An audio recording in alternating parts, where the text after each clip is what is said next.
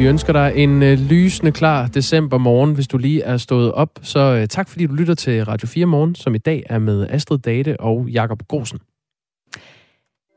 Hov. I dag øh, der er to ud af tre af de smittede på landets plejehjem blevet vaccineret tre gange. Så spørgsmålet er, om øh, det tredje vaccinestik overhovedet virker, når nu man kan blive smittet, selvom man altså er vaccineret.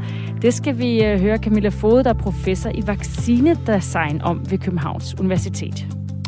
Sygeplejersker og andet sundhedspersonale skal have mere i løn nu.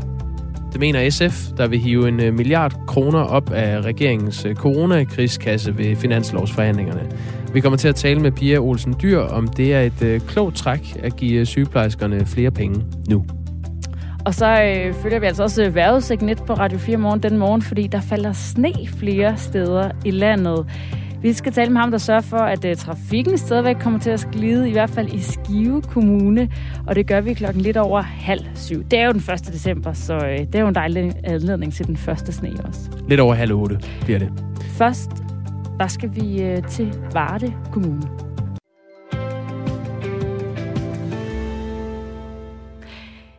Det er nemlig sådan, at man i flere kommuner skal vise coronapas for at få lov til at møde op på arbejde. I Randers Kommune, der kan man se frem til en fyring, hvis man ikke viser coronapas som kommunalt ansat, mens man som offentlig ansat i Region Hovedstaden bliver sendt hjem uden løn. Og flere kommuner følger altså trop. Også i Varde Kommune kan man se frem til at skulle vise coronapas, når man skal på arbejde. Det gælder fra på mandag den 6. december. Og godmorgen, Erik Buhl.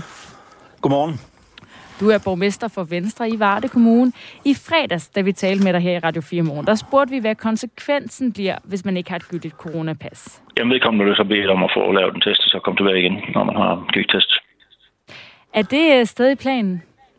Ja, det er det bestemt. Øh, vi er i gang med det sidste procedur nu, om, og sådan, vi har alle det praktiske og det, det, det var juridisk på plads. Og et af de ting, der står øh, i, det brev, vi får sendt ud til vores medarbejdere i dag, øh, det er baggrunden for det hele, nemlig med krav om coronapas, som ansat i Varde Kommune, er vi med til at forebygge endnu en hjemsendelse, og samtidig skaber vi tryghed ved fremmøder for vores borgere. Og det er den vigtigste del af alt det, vi arbejder med her, det er overskriften. Netop det her, det gør vi ikke for at signere en eneste, hverken medarbejder eller borger men tværtimod for at give den tryghed, der gør, at vi kan have så mange medarbejdere på job her i december måned, og så mange borgere, der kan få en god service, som vi gerne vil, vil tilbyde. Så det er, det er overskriften, og så må vi håndtere de ganske få udfordringer, som vi tror, der kommer i forhold til det spørgsmål, du stiller. Ja, for hvad er så den ultimative konsekvens, hvis ikke øh, man har en øh, coronapas klar på arbejde? Jamen det kan jo ende med en, med en, en personalsag. Jeg tror ikke, vi kommer så vidt. Vi har, har snakket med vores medarbejdere, og vi har været igennem forskellige drøftelser. Og det er klart, at øh, er der nogle enkelte personer, som har en eller anden øh, sygdomsmæssig baggrund eller et eller andet, så, så man ikke kan have coronapas, så finder vi en løsning i de tilfælde. Og er der nogle helt enkelte, der, der, der, kan, der kan have svært ved det her, jamen, så leder vi efter en, en løsning, enten ved hjemmearbejde eller så videre. Men der kom vi, kan i yderste konsekvens komme en, øh, en personalsag, ligesom det er også oplyst fra regionen og fra staten. Der er jo øh, hårde straf øh, i andre kommuner. Som nævnt kan man blive fyret i Randers og sendt hjem uden løn i Region Hovedstaden. Er det også nogle ting, I kunne finde på at øh, bruge som tiltag? Det kan vi jo komme frem til på et eller andet tidspunkt, men øh, ud fra det, vi sådan har sonderet nu, så vil det være sandsynligt, at det øh, sandsynligvis ikke være nogen, vi når så langt i, i den procedure med. Men det er klart, når vi indfører en regel, så skal den også overholdes, og det er jo, som, vi, som jeg nævnte for et tiden, ikke for sjov, vi gør det her, men fordi vi er i en situation, hvor det kræver, at alle hænder kan, kan levere så godt som det overhovedet er muligt. Og hvordan kommer den her regel sådan helt praktisk til at blive øh, gennemført? Altså det her med, at medarbejderne skal vise coronapas, når de kommer på arbejde? Jamen det bliver, som vi også snakkede om før, en tillidsbaseret. Det vil sige, at vi forventer, at folk har øh, et coronapas på, på, på sig, når de møder på arbejde. Enten i form af test eller i form af, af, af vaccinations øh, øh, coronapas, og så vil vi tage nogle stikprøver undervejs. Det er lederen, der har den opgave. Og øh, vi har også opgraderet internt på vores, øh, på vores mulighed for at, at pode og teste, der hvor vi har inden for, for sundheds- og skoler og børnepasningsområdet. Og så er vi i dialog med regionen, der får flere teststeder op at stå næsten dag for dag i øjeblikket. Fordi det, det er selvfølgelig en af de ting, der er vigtige, når vi nu skal ud i det her, at, at det er, der er nem adgang til test, så folk ikke kan stå ude og fryse og blive syge, og det er i hvert fald så det er sådan et dilemma, der har været de sidste uger, folk står i lang kø for at være sikre på, at de ikke har corona, og så kan de måske ryge en forkølelse i stedet for. Det håber vi er ved at have løst. Man kan tale om, at jeres øh, retorik over for det her er så lidt mildere end, øh, end andre kommuner. Altså for eksempel i Randers, hvor de siger, man kan blive fyret, hvis ikke man øh, følger de her regler, eller i Region Hovedstaden. Hvorfor er I ikke lige så øh, hårde, kunne man sige, direkte som de andre?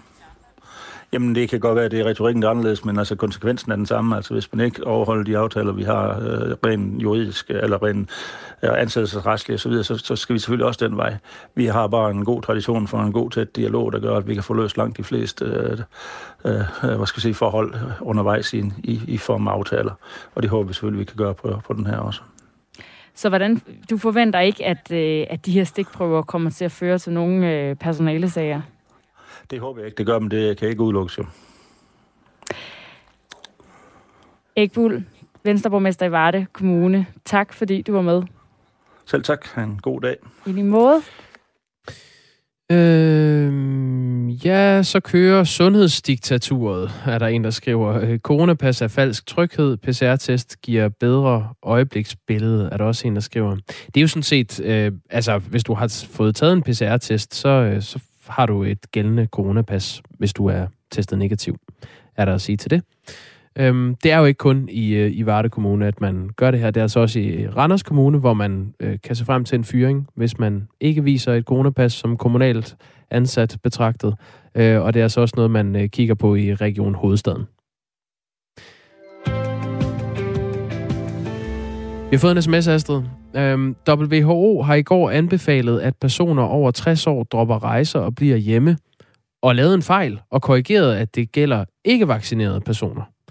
Øhm, det kan være, at vi lige skal vende den. Det er jo rigtigt nok. Øh, den havde øh, Anne Philipsen også lige i nyhederne. Ja, netop. Altså, at øh, WHO øh, har i går meldt ud, at øh, folk på plus 60 øh, bør udskyde sine rejser. Og det er jo så det, WHO så sent i aftes kom med en korrektion på.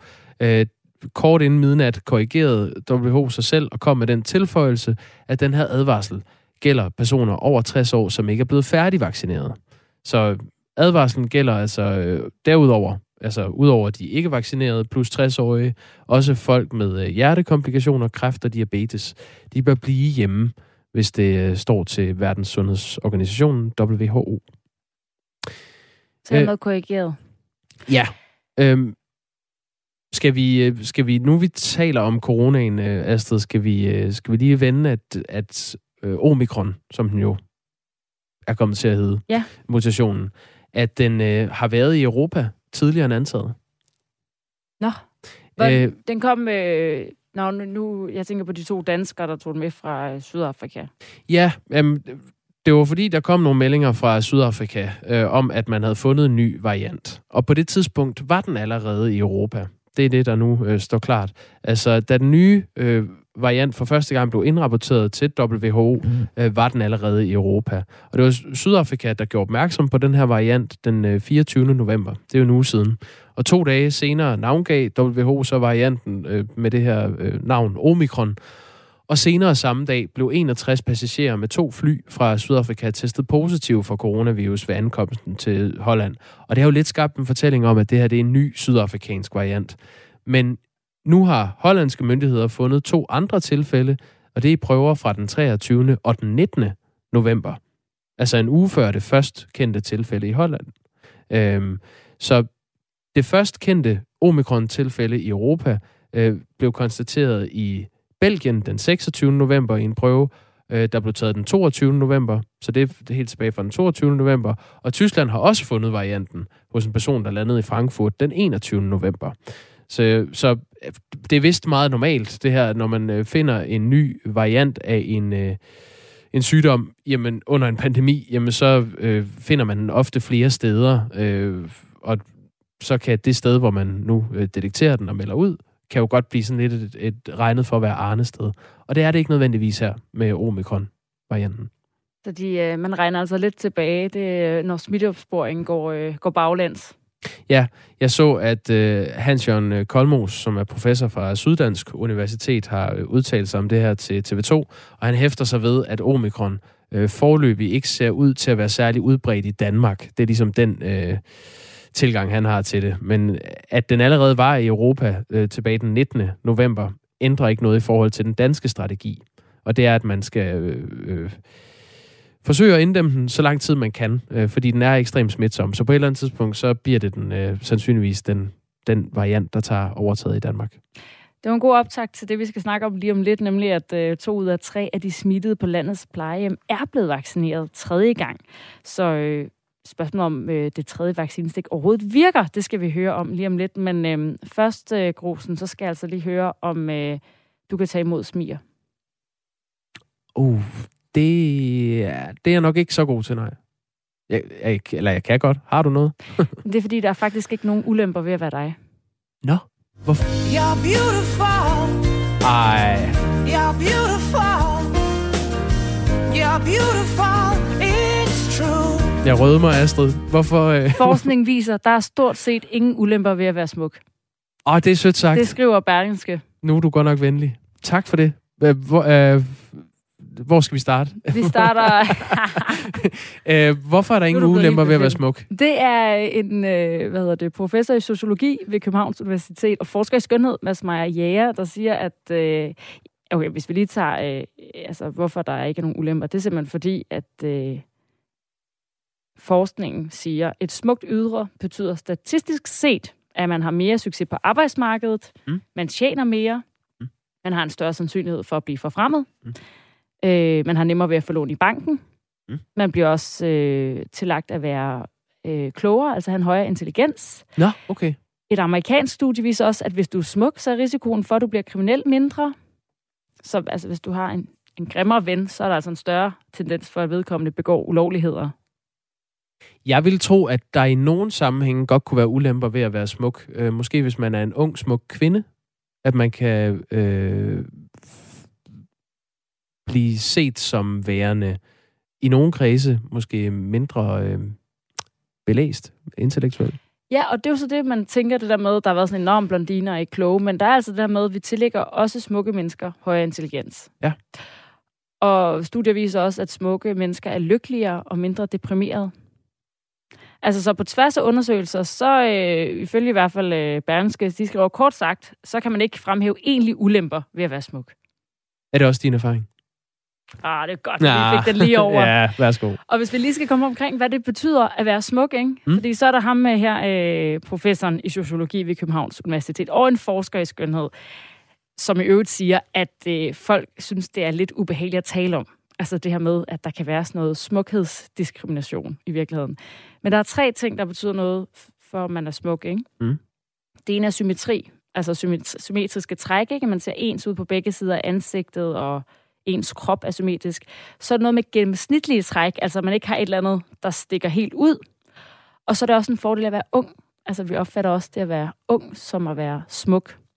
Og der er også ret meget, altså der er, det lyder som om, der er ret meget biologi i det. Altså der er også noget med, at øh, for kvinder, det her med små taljer, brede hofter, man er god til at føde børn. Øh, med mænd, der er det, øh, at man er lidt firskårende, har pluskæbe og, øh, og muskelmasse, fordi det har også altså, en sammenhæng med noget overlevelse. Man kan kaste spydet lidt længere, så der skulle også være nogle meget sådan, biologiske forklaringer på det her med, hvad vi sådan, vurderer som at være smuk. Det er meget interessant. Det er meget normativt her i 2021, at det er måden, man er smuk på. Ja, det, øh, ja, fordi man kan sige, der er jo helt klart nogen, der vil hæve det. Der er en stor industri, der er med til at definere, hvad der gør en smuk eller ej. Men altså, øh, man kan i hvert fald være øh, glad, hvis man har trukket det strå, fordi umiddelbart ingen ulemper. Hvis du sidder derude og er smuk, så får du en dejlig dag.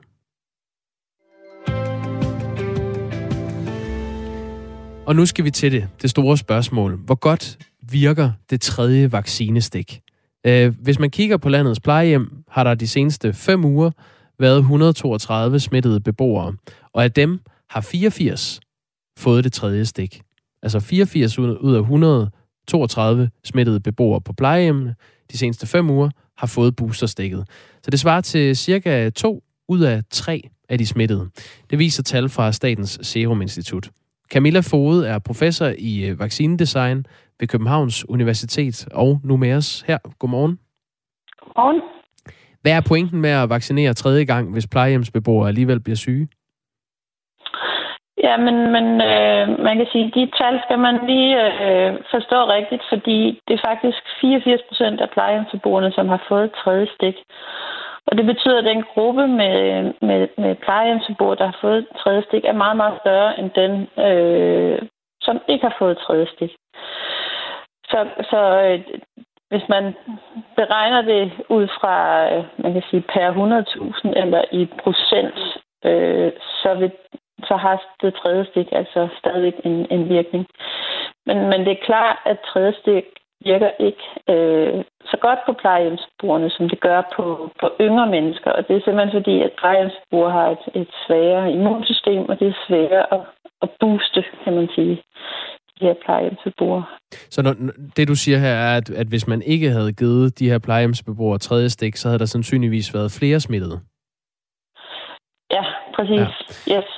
Hvis der nu er den her begrænsede effekt, øh, vi ser af vaccinerne, øh, vil du så ikke lige øh, sige det for en god ordens skyld? Hvorfor vaccinerer man så alligevel tredje gang? Jamen, der, der er en effekt. Det, det er der ingen tvivl om. Altså, det, det tredje stik gør, det er at øge øh, antistofsvarene. Man kan sige, at vi har set, at, at jo, jo yngre man er, desto større effekt får man af, af vaccinerne.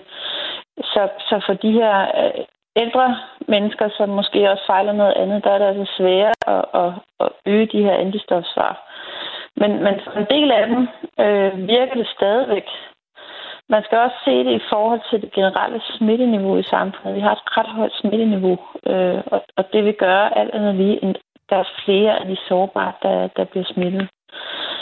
Og så er der også den her delta-variant, som gør, at, at vi skal have ret høje øh, immun, øh, en høj immunbeskyttelse for at, at forsvare os mod, mod delta-varianten.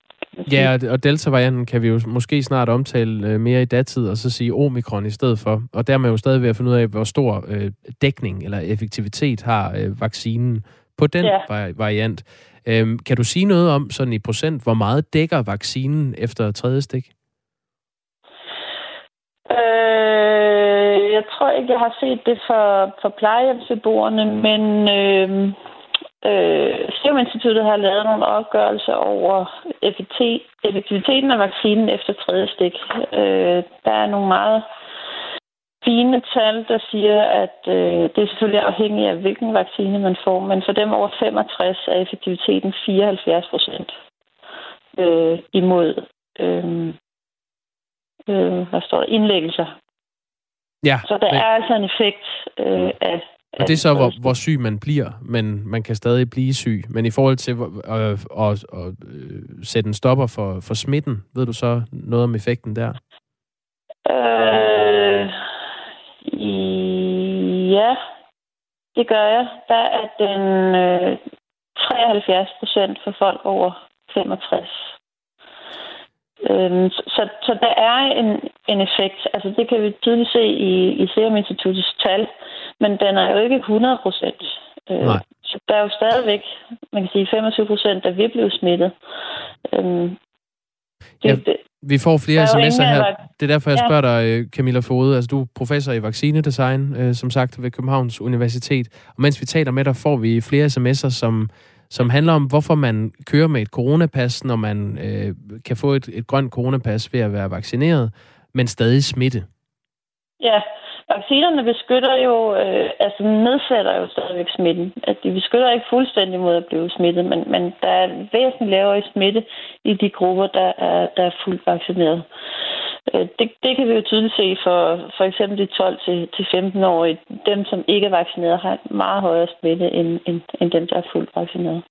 Men jo højere vi kommer op i, i alder, desto mindre er effekten af, af vaccinerne. Både af, af de første to stik, men også af, af boosterstikket. Siden øh, september har udvalgte grupper i samfundet, altså øh, er de blevet tilbudt øh, det her tredje stik. Og det har blandt andet været plejehjemsbeboere og borgere med særlig nedsat immunforsvar og borgere, der er over 85 år. Alle over 18 år skal dog tilbydes revaccination, og invitationen kommer 6 måneder efter andet stik. I alt er 583 vaccinerede blevet indlagt, og dem har Øh, dem, der har fået tredje stik, er 59 blevet indlagt den seneste måned. Øh, det, er, det var de tal, øh, der ligger på det. Det har virket som om, at vaccinen var vores redning, øh, og når alle sårbare var vaccineret tredje gang, så kunne man øh, sige farvel til øh, corona som en øh, samfundskritisk sygdom. Tror du på det? Øh, nej, sådan har det jo ikke altid været, fordi vi har ikke kun kunne bruge vaccinerne. Vi har også været nødt til at kigge på den generelle smitte i, i samfundet. Vaccinerne beskytter rigtig godt mod øh, alvorlig sygdom og indlæggelse, men de beskytter ikke mod, øh, øh, mod smitte. Øh, de reducerer smitten, men de beskytter ikke 100% mod smitten. Og så er vaccinerne heller ikke øh, 100% effektive. Der er altså nogen, som ikke er beskyttet af, af de her vacciner. Øh, hvis vi har en effektivitet på 80 procent, så er der stadigvæk 20 procent, øh, som vaccinen øh, ikke beskytter særlig godt imod. Og det er de grupper, vi skal, øh, vi skal sørge for at beskytte nu ved at holde smittetallene nede. Altså, jo flere vi har, har vaccineret, desto mindre smitte har vi i samfundet, og, og jo mere beskytter vi de mennesker, som ikke reagerer så godt på de her vacciner. Camilla Fode, øh, nu ser vi så øh, omikron øh, gøre sit indtog også i Danmark og sådan generelt på, på verdensplan. Og med al sandsynlighed, så bliver det den øh, definerende udgave af coronavirus øh, fremadrettet. Måske indtil der så kommer en ny variant, og så kan man blive vaccineret igen, hvis det kræver, at, at man skal udvikle en ny vaccine, som dækker bedre for den mutation. Øhm, hvordan ser du så, hvis, hvis du nu kigger i krystalkuglen, jeg ved, det er svært, men hvis du øh, forestiller dig øh, Danmark om fem år, har vi så bare fået øh, nye vacciner, hver gang der kommer en ny variant af coronavirus, eller hvordan skal man holde det her nede? Jamen, det kan jeg jo det kan jeg ikke sige noget om. Øhm, for det første skal vi vide, øh, hvor godt vaccinerne virker mod den her variant. Øhm, hvis vi nu antager, det, fordi ikke, hvis vi, nej, men der, der er meldinger om, at, øh, at det kan være, at den ikke øh, beskytter lige så godt som øh, mod Delta, altså vaccinen. Så hvis vi nu antager, at det er det, man finder ud af, og at øh, Pfizer, BioNTech og Moderna osv., så, videre, så skal ud og, og øh, øh, tweake lidt på de vacciner, de har, så de dækker bedre for omikron. Så skal vi have et skud af den. Øh, men hvad så? Hvad, hvordan ser du fremtiden derfra? Jamen, det er, jo, det er jo svært at sige. Altså, for det første ved vi slet ikke, hvor godt det her tredje stik... Øh, vi ved ikke, hvor længe det tredje stik virker. Det kan godt være, det, at man er boostet faktisk giver en rigtig god beskyttelse over for, for omikron-varianten. Det er jo noget af det, man undersøger lige nu. Mm. Øhm, og, og der kan jo ske rigtig meget på, på fem år. Øhm, det kan være, at vi får nogle nye vaccineteknologier, som, som kan være øh, give en anden øh, form for virkning, måske en længerevarende virkning, så, så jeg kan slet ikke sige noget om, hvad, hvad status vil være om fem år. Nej, okay. Det er også utaknemmeligt at bede dig om. Det havde jeg heller ikke øh, forberedt dig på, øh, Camilla Fode. Det er fair nok. Øh, hvis du sådan her afslutningsvis skal sige noget om, det her det tager udgangspunkt i, at, at, at de plejehjemsbeboere, som har fået tredje stik, er der ud af 132 smittede beboere de sidste fem uger, 84 af dem, der har fået det tredje stik. Hvad er egentlig vigtigst, når du kigger på det som professor i vaccinedesign? Øh, at dem, der ikke er vaccineret, bliver vaccineret, eller at dem, der allerede er vaccineret, bliver vaccineret tredje gang? Øh, jamen, det er klart, at det at give øh, primærvaccination første og andet stik, det er allervigtigst. Øh, og så er det vigtigt at booste. Men det er også vigtigt, at vi holder det generelle smitteniveau i samfundet nede, fordi jo højere smitteniveau vi har, desto flere af de her sårbare mennesker, som ikke reagerer så godt på en boostervaccine, vil blive syge. Og, og for for ældre med et svagt immunsystem og måske fejler nogle, nogle andre ting, jamen øh, der, der kan det være rigtig kritisk at så blive øh, smittet med, med covid. Men igen, man skal huske, at den gruppe, som har fået tredje stik for plejehjemsbrugerne, er meget, meget større end, end den, der kun har fået to stik. Tak fordi du var med, Camilla Fode. Velbekomme. Professor i vaccinedesign og levering ved Københavns Universitet. Øh, det er næsten 89, nej, 29.000 undskyld, personer, som mandag og tirsdag har fået det tredje stik, og i alt har næsten 14 procent af den danske befolkning fået et tredje vaccinestik i forbindelse med øh, revaccination. På den anden side af nyhederne, der skal vi øh, høre om øh, sygeplejerskerne og andet sundhedspersonale, der gerne vil have mere i løn. Vi har jo øh, snakket om den her kollektiv opsigelse, og nu mener SF, at øh, der skal hives en milliard kroner op af regeringens coronakrigskasse ved finanslovsforhandlingerne. Vi spørger Pia Olsen Dyr, om det er et klogt træk at give sygeplejerskerne flere penge, og det gør vi altså øh, på den anden side af et øh, nyhedsoverblik. Ja, som øh, Anne Philipsen står klar med i et øh, tilstødende studie. Her i studiet er altså Astrid Data og Jakob Grosen, og nu er klokken blevet halv otte.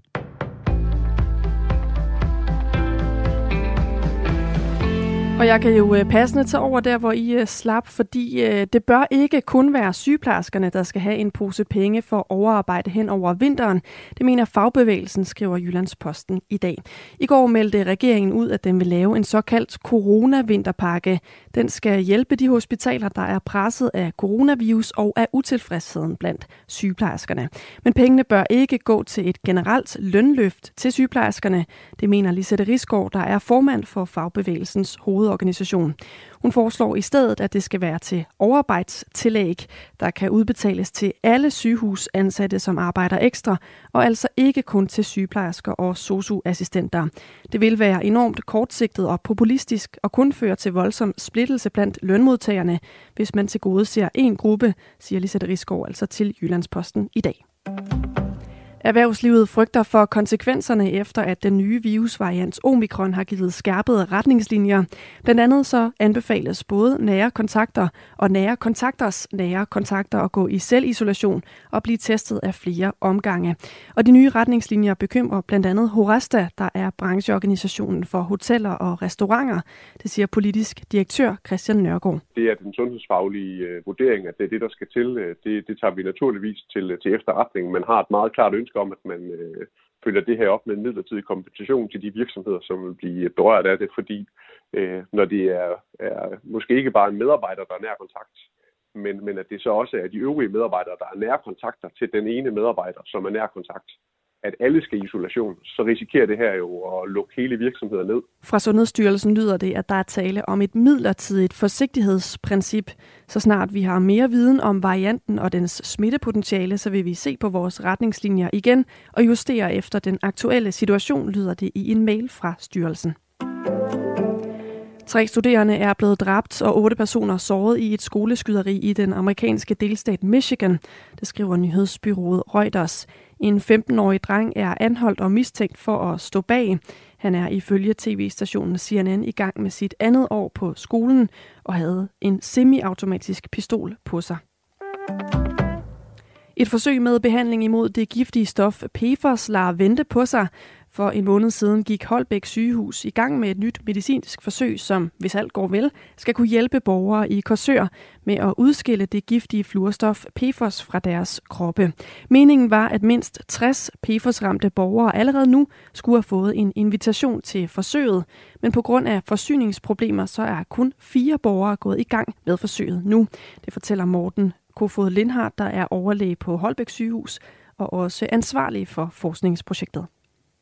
Vi kan simpelthen ikke få medicinen. Øhm, det er i restordre og har været det stort set på det tidspunkt, da vi bestilte det.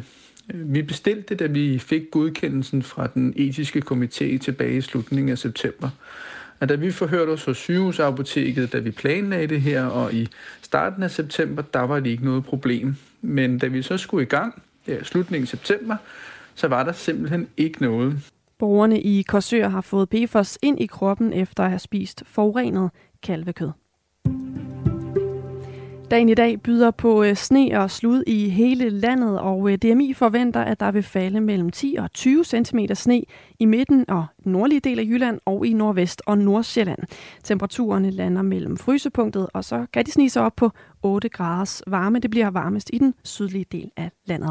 Det var nyhederne på Radio 4, og her til morgen der er de med Anne Philipsen i nyhedsstudiet.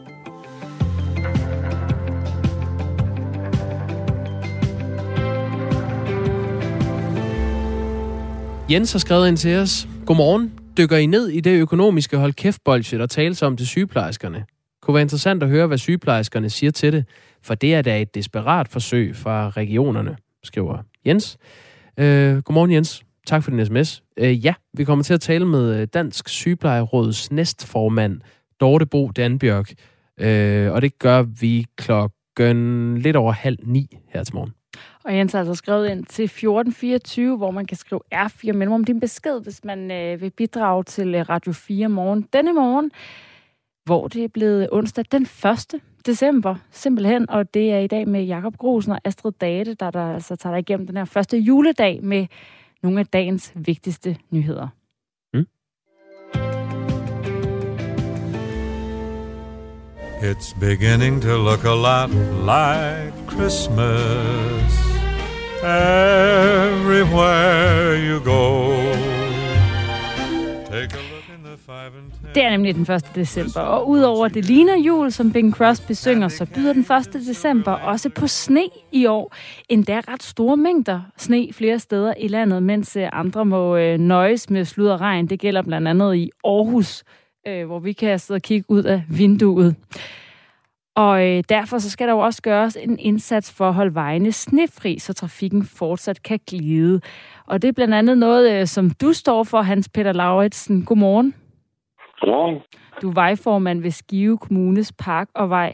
Hvis du kigger ud af dit vindue nu, hvordan ser der så ud derude?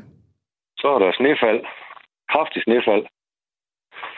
Og har været den sidste to timer. Og hvad, hvad er planen så, når, øh, når der kommer sådan et kraftigt snefald? Ja, når vi så lige... Øh, vi afslutter saltningen i aftes lige godt 12. Og så har vi holdt her ind til klokken 4, hvor vi kørte på stierne. Og nu er vi kaldt ud på klasse 1 og klasse 2. Vejen efter, der er kommet sne, og få dem øh, med sneplov på. Og så få dem skrabt og give en gang salt igen. Så må vi se, hvor længe det holder. Men altså, efter prognose, så vil det drysse sne ned det meste af dagen.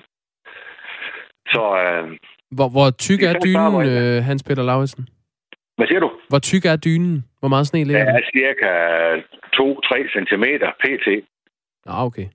Det er noget, der er... Nej, det er slet ikke... Uh, det er kriminelt. Altså, det er, det er, det er spejeglat, eller rigtig kvittet glat.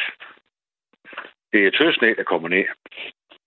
Så altså, man skal tænke sig om, når man er ude i trafikken. Og I har så været ude øh, til sent i aftes for salte. Hvor tidligt gik I så i gang med arbejdet i nat, siger du, i forhold til at så øh, komme, være forberedt op. på det her snefald? Jeg startede op klokken to og gjorde klar, så er jeg to mand ud og patruljere i området. Og så kaldte vi stierne ud, og så kom lidt sne, der så ventede vi lidt med at kalde ud. Så klokken syv, der kaldte vi, uh, der er cirka 34 rupe, der kører nu og rydder sne og skraber. Så hvis man øh, stopper i Skive, kan man så øh, regne med, at ens øh, vej den er blevet ryddet her til morgen, når man skal på arbejde? Man kan regne med, at den er ryddet 100%. Det kan vi ikke. Altså, den er stadigvæk fedtet og glat. Vi, vi kan spare dem 100% ren. Men altså, som er vejrudsigt, den melder med, med tøsne og så op til 4 grader varm, så har vi, øh, så har vi det med os til, til. Det hjælper ved til. Når det bliver kørt i det, så, så forsvinder det ret hurtigt, men det bliver til og noget fedtet her til at begynde med. Så man skal tænke sig godt om. Og hvad synes du om, at det sneer her den 1. december? Det er da skønt at prøve. Så det er da fint. Altså, det, er, det gør mig noget. Altså, men det er bare træls dem, der skal fragte eller køre på vej. Køre langt hver dag, og så hvis det er, hvis det er sne og sjap hver dag, for det læger altså en dæmper på trafik, det gør det. Heldigvis. Men altså, det er fint at få grej afprøve, og folk de kommer ud og kører i. Så det er, det er godt. Også, øh, også øh, altså, nu, nu bliver du, som du siger, også lidt tøvær, så det, det, det når altså ikke at ligge så længe, den her øh, flotte Ej, hvide dyne. Det, det, kan, nej, det kan man jo så ære sig lidt over. Ja, for det, der kommer nu her, det er jo, det, det er jo tung sne, altså tøsne, der ligger. Det er jo, når det begynder at blæse og kny og, og, og ligger en pæn lag. Altså, det er, det er sådan noget fedtet og det, lag, der kommer til at ligge. Og det skal man altså være opmærksom på, hvis man, øh, hvis man skal ud og køre i det, og måske lige køre øh, lidt langsommere, end man plejer. Ja, både, både altså, bilister og cyklister, de er også gående for det sags skyld, fordi det er altså fedtet. Det er, og med det samme, der kommer lidt salt på, hvor det begynder at arbejde, så, så bliver sådan noget, en fedtet lag, der ligger der. Men altså, vi, er, vi gør det, vi kan, og folk de kører på. Og hvordan kommer resten af dagen så til at se ud for dig? Den kommer til at gå med at se ved uh, computerskærm, og så øh, uh, dirigerer folkene rundt, hvor de skal rydde sneen, og kommer der mere, om vi skal have mere i gang, det er, det er tiden vis. Så det er, det er ved computeren. Og nu er det jo, øh, det er jo ikke meget, altså det er jo, altså det er selvfølgelig et par centimeter, det er jo, det er jo selvfølgelig, der er sne, der falder sne, men jo, jo. Det, det, det tør lidt igen og sådan noget. Altså vi, vi har set vildere øh, snevejr.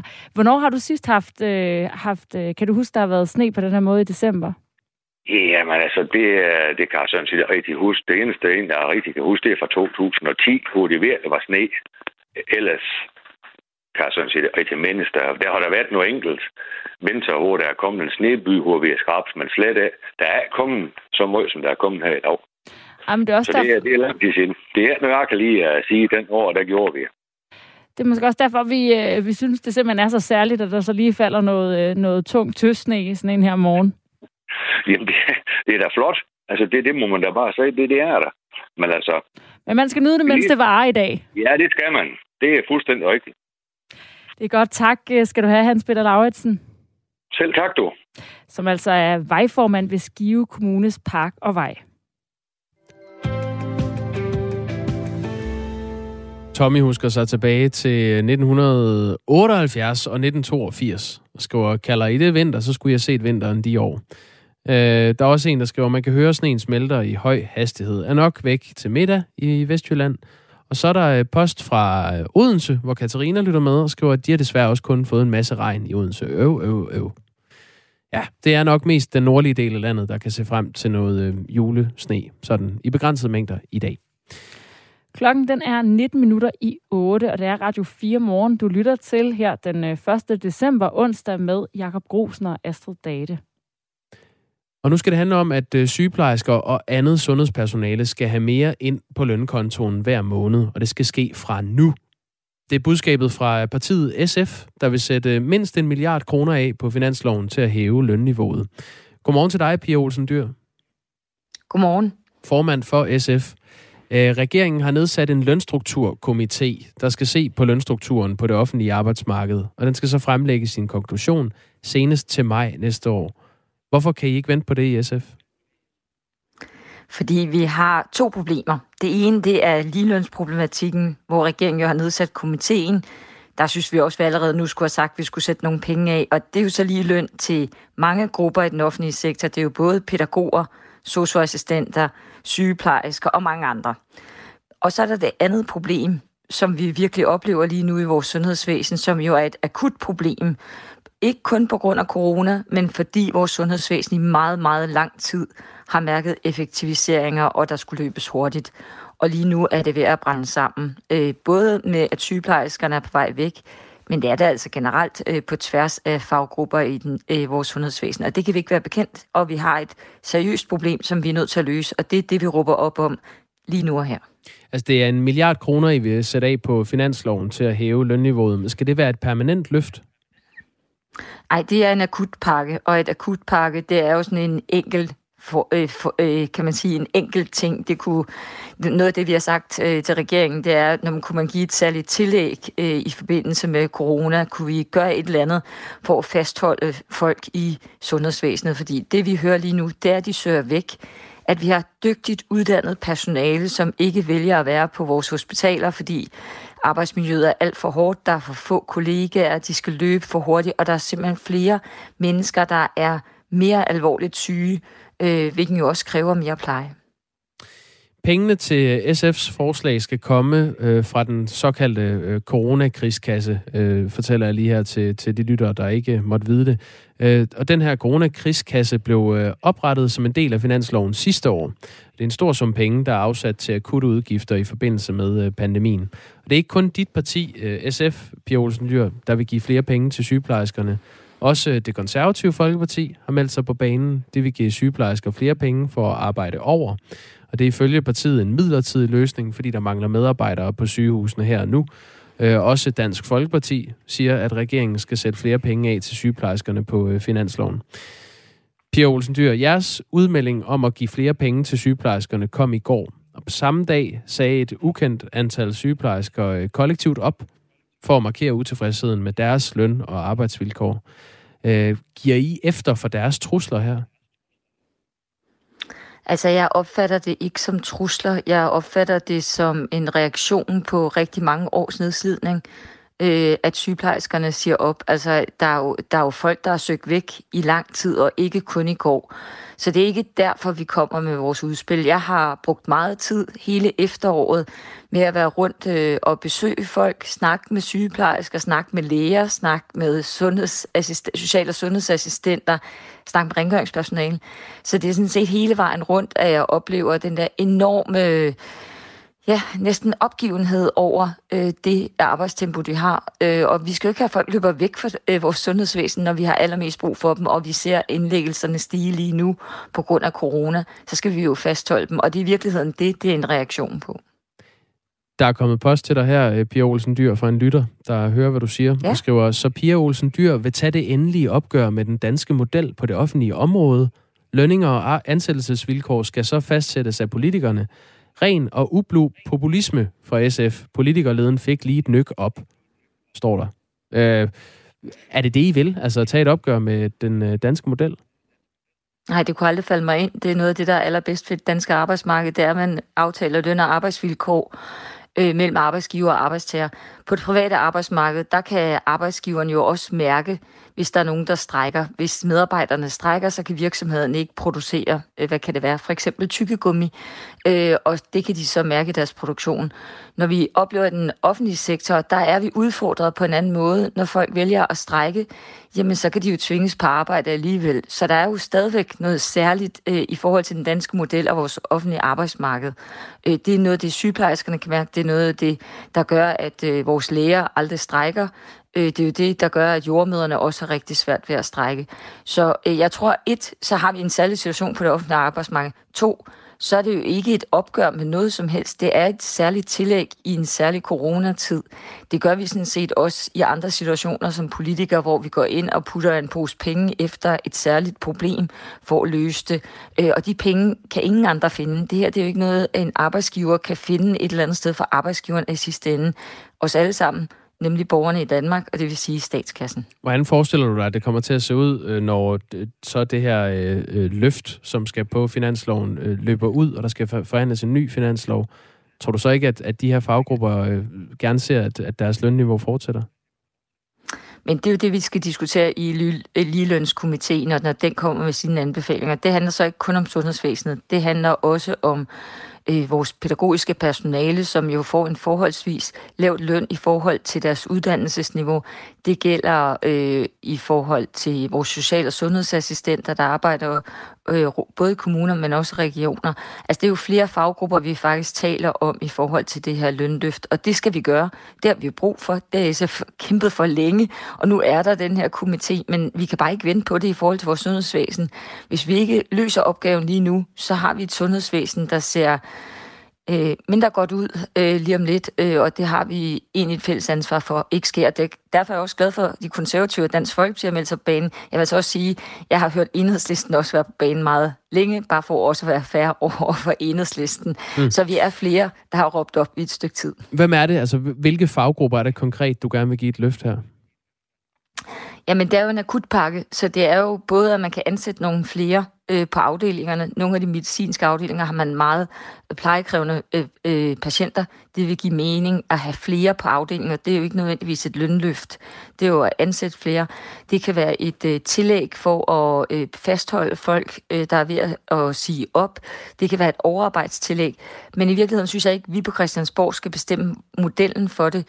Vi vil gerne overlade det til regionerne og finde ud af, hvordan man gør det helt konkret. Men er det kun sygeplejerskerne, der skal have del i det her?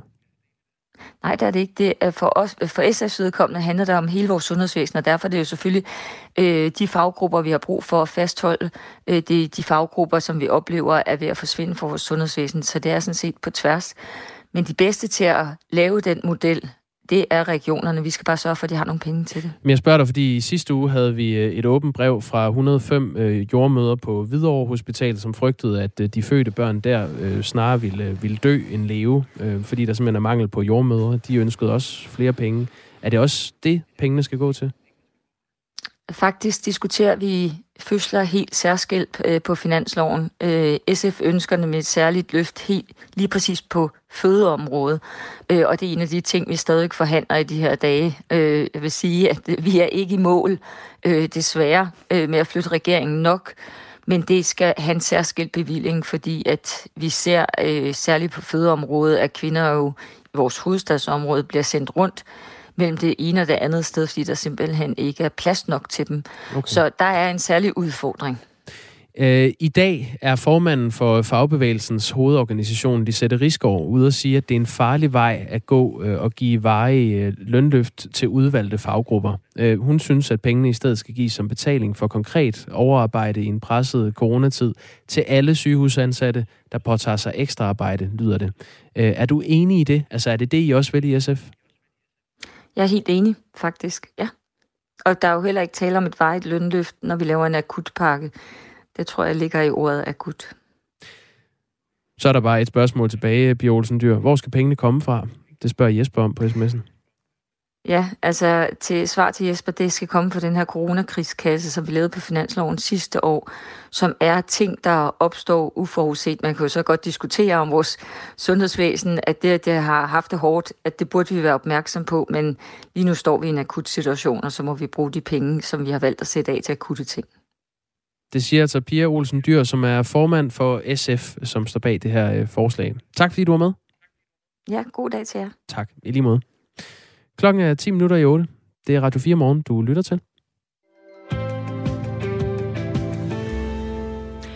Omikron er et øh, navn, du også øh, hører nu her en gang imellem, fordi at øh, det er nemlig et nyt navn i vores vaccinevokabular. Og den her virusvariant er øh, så smitsom, at Sundhedsstyrelsen har skærpet retningslinjerne for smitteopsporing.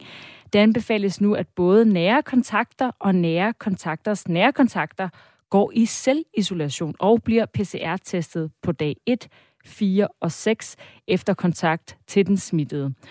Og øh, de her nye skærpede retningslinjer for smitteopsporing, de skaber bekymring, blandt andet hos dig, Jakob Brandt. Godmorgen. Godmorgen. Du er administrerende direktør for SMV Danmark, som repræsenterer landets små og mellemstore virksomheder. Hvad er det, du frygter, at skærpede retningslinjer får af konsekvenser for branchen? Ja, først og fremmest vil jeg sige, at jeg kan selvfølgelig godt forstå, at man fra myndighedernes side vil prøve at inddæmme øh, den her nye coronavariant. Men øh, vi så det også, da vi fik Delta-varianten, at når man laver den her model med nære kontakter skal i selvisolation, og næres kontakter, næres kontakter, så går det rigtig, rigtig hurtigt med, at rigtig mange mennesker bliver øh, isoleret. Øh, og så mangler vi dem altså ude på arbejdspladserne øh, til at, øh, at, at passe deres jobs. Vi har jo man kan sige, været i det her før, hvor at, øh, folk blev rykket hjem og skulle arbejde hjemmefra. Altså, øh, kan folk ikke så sidde derhjemme og arbejde, ligesom øh, vi gjorde sidst under, da, da der var lockdown? Jo, det er der mange, der kan, men vi bliver også nødt til at sige, at vi har jo altså et samfund, som også består af folk, der arbejder i butikker, og folk, der øh, arbejder i en frisør, øh, eller alle mulige andre steder, hvor man fysisk bliver nødt til at, at, at møde op. Så vi kan ikke alle sammen sidde øh, hjemme ved, ved computeren. Så derfor så er det, det afgørende, at vi finder den her balance imellem øh, det, der nu er blevet meldt ud, hvor at vi har meget få tilfælde. Øh, men bare for at tage et lille regneeksempel, sige, hvis, hvis vi har 100, som har den nye øh, smittevariant, og de hver har 10 kontakter, jamen så er der så øh, 1000 nære kontakter, men så er der 10.000 nære kontakter, så nære kontakter. Så hvis der er 100 smittetilfælde, så har vi 10.000 mennesker, som skal være isoleret i selvisolation. Så det går rigtig, rigtig hurtigt med, at rigtig mange danskere får, øh, får ændret deres hverdag. Og det er jo altså på grund af den her nye øh, coronavariant Omikron. Jørgen Kolmer, som er professor i klinisk mikrobiologi på Syddansk Universitet, mener, at de nye retningslinjer giver god mening. Han siger, at omikron er formentlig ikke så udbredt i Danmark, og derfor giver det god mening at prøve at bremse den med ekstraordinære forholdsregler, vurderer Jørgen Kolmos. Altså, ifølge Sundhedsstyrelsen selv er der tale om et midlertidigt forsigtighedsprincip. De siger, at vi bruger altid mindstemiddelprincippet. Og så snart vi har mere viden om varianten og dens smittepotentiale, vil vi se på vores retningslinjer igen og justere efter den aktuelle situation, lyder det i en mail fra, øh, fra Sundhedsstyrelsen. Der er altså tale om et øh, forsigtighedsprincip, Jakob Brandt, og du er administrerende direktør for SMV Danmark og frygter for landets små og mellemstore virksomheder, at, øh, at de her nye øh, regler, hvor at man skal gå i selvisolation som nær kontakt, og også nær kontakt til nær kontakt, vil få nogle konsekvenser. Men er det ikke bedre, at man har sådan et her forsigtighedsprincip, end at en hel virksomhed lige pludselig for eksempel ligger hjemme med corona? Altså til en, til en, til en vis grænse er det, øh, er det rigtig klogt. Altså det er rigtig klogt, når vi, når vi arbejder med så små øh, smittetal, som vi, vi ser i øjeblikket. Men stiger tallene, som vi, øh, vi så med Delta-varianten, øh, relativt hurtigt, hvor vi var oppe på 500 eller sådan en stil, før at man, øh, man begyndte at holde op med at nære kontakter, nære kontakter skulle, skulle øh, i situation. Altså så bliver det simpelthen så omfattende, og for mange danskere øh, skal i isolation. Så jo, tak. Øh, lige nu øh, er det fornuftigt, men man skal meget hurtigt øh, revurdere, øh, om, vi, øh, om vi kan inddæmme den her smitte ved hjælp af det her øh, altså meget drastiske værktøj, selvom det er, det, det er, det er i, i, i mini-kategorien, som de siger, så betyder det bare rigtig meget for arbejdsmarkedet, hvis, øh, hvis folk ikke kan komme på arbejde. Hvad konkret tror du, det kommer til at betyde? Jamen altså, øh, hvis, hvis smittetallet stiger, og vi stadig skal isolere så mange mennesker, jamen så begynder du øh, at ikke at kunne øh, få din frisør på arbejde. Så begynder der pludselig at mangle øh, folk til at køre vores tog, så mangler der pludselig folk øh, til at køre skraldebiler. Altså, vi har en masse jobs i Danmark, hvor du skal fysisk på arbejde, og der, der kan du simpelthen ikke udføre din jobfunktion, hvis du sidder i selvisolation derhjemme. Hvordan så I helst, at man håndterede sådan en her smitte på arbejdspladsen, som øh, ikke betød, at folk blev sendt hjem af næres kontakter, næres kontakter til, øh, til en smittet? Jamen altså, jeg tror, det er en klog strategi, man har valgt nu. Øh, prøve at inddæmme den til at starte med, til man ved mere om den. Altså, vi ved jo vidderligt ikke øh, ret meget om konsekvenserne af den nye øh, smitte, andet end den tilsyneladende er mere smitsom. Øhm, og det, øh, derfor så er det klogt at, øh, at prøve at, at trække den lidt, før den breder sig i samfundet, øh, så vi kan få lidt mere viden om den. Var I forberedt på, at der kunne komme sådan nogle her regler, altså, som jo altså betyder, at hvis man kender en, der kender en, der er smittet, at så skal man gå i selvisolation? Altså, vi kender jo snart de fleste værktøjer i, i myndighedernes værktøjskasse, fordi vi har været igennem to bølger tidligere. og kunsten er, at sige, det der bekymrer mig primært, det er, at hver gang vi får en restriktion, så har vi utrolig svært ved at slippe af med restriktionerne igen. Så det er som om, at det går betydeligt hurtigere med at indføre restriktioner, og det er meget, meget svært at få dem øh, afskaffet igen. Det var i hvert fald det, vi så særligt under anden bølge. Så en lille, en lille løftet pegefinger fra dig, Jacob Brandt, i uh, forbindelse med de her uh, skærpede retningslinjer for smitteopsporing. Tak fordi du var med her. Selv tak altså administrerende direktør for SMV Danmark, som repræsenterer landets små og mellemstore virksomheder, og som frygter, at det får øh, konsekvenser for de danske arbejdspladser, at man nu skal gå i isolation, hvis man kender en, der kender en, der er blevet smittet med øh, corona.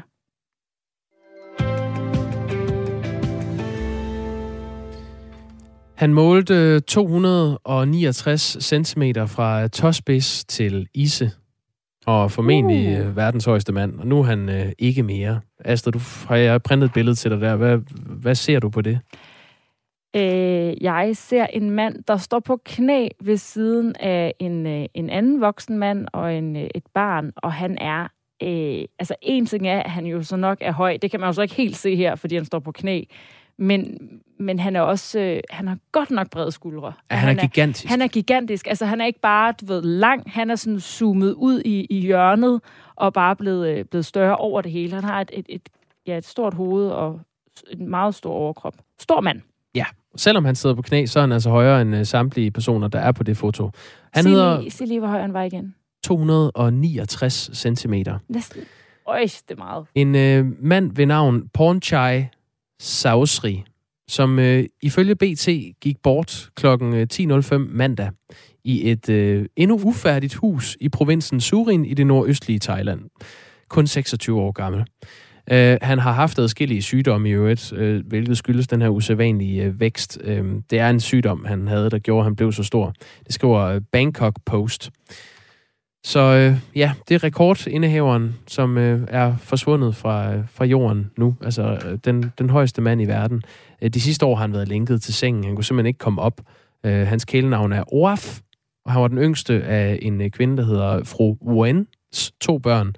I begyndelsen var det ganske normalt, men så holdt han ikke op med at vokse i teenageårene. Han blev bare ved med at blive større og større. Ifølge BT døde han altså i mandags. Så så var jeg så inde og google det, fordi jeg lige ville øh, blive lidt klogere på øh, den oprindelige kilde, Bangkok Post.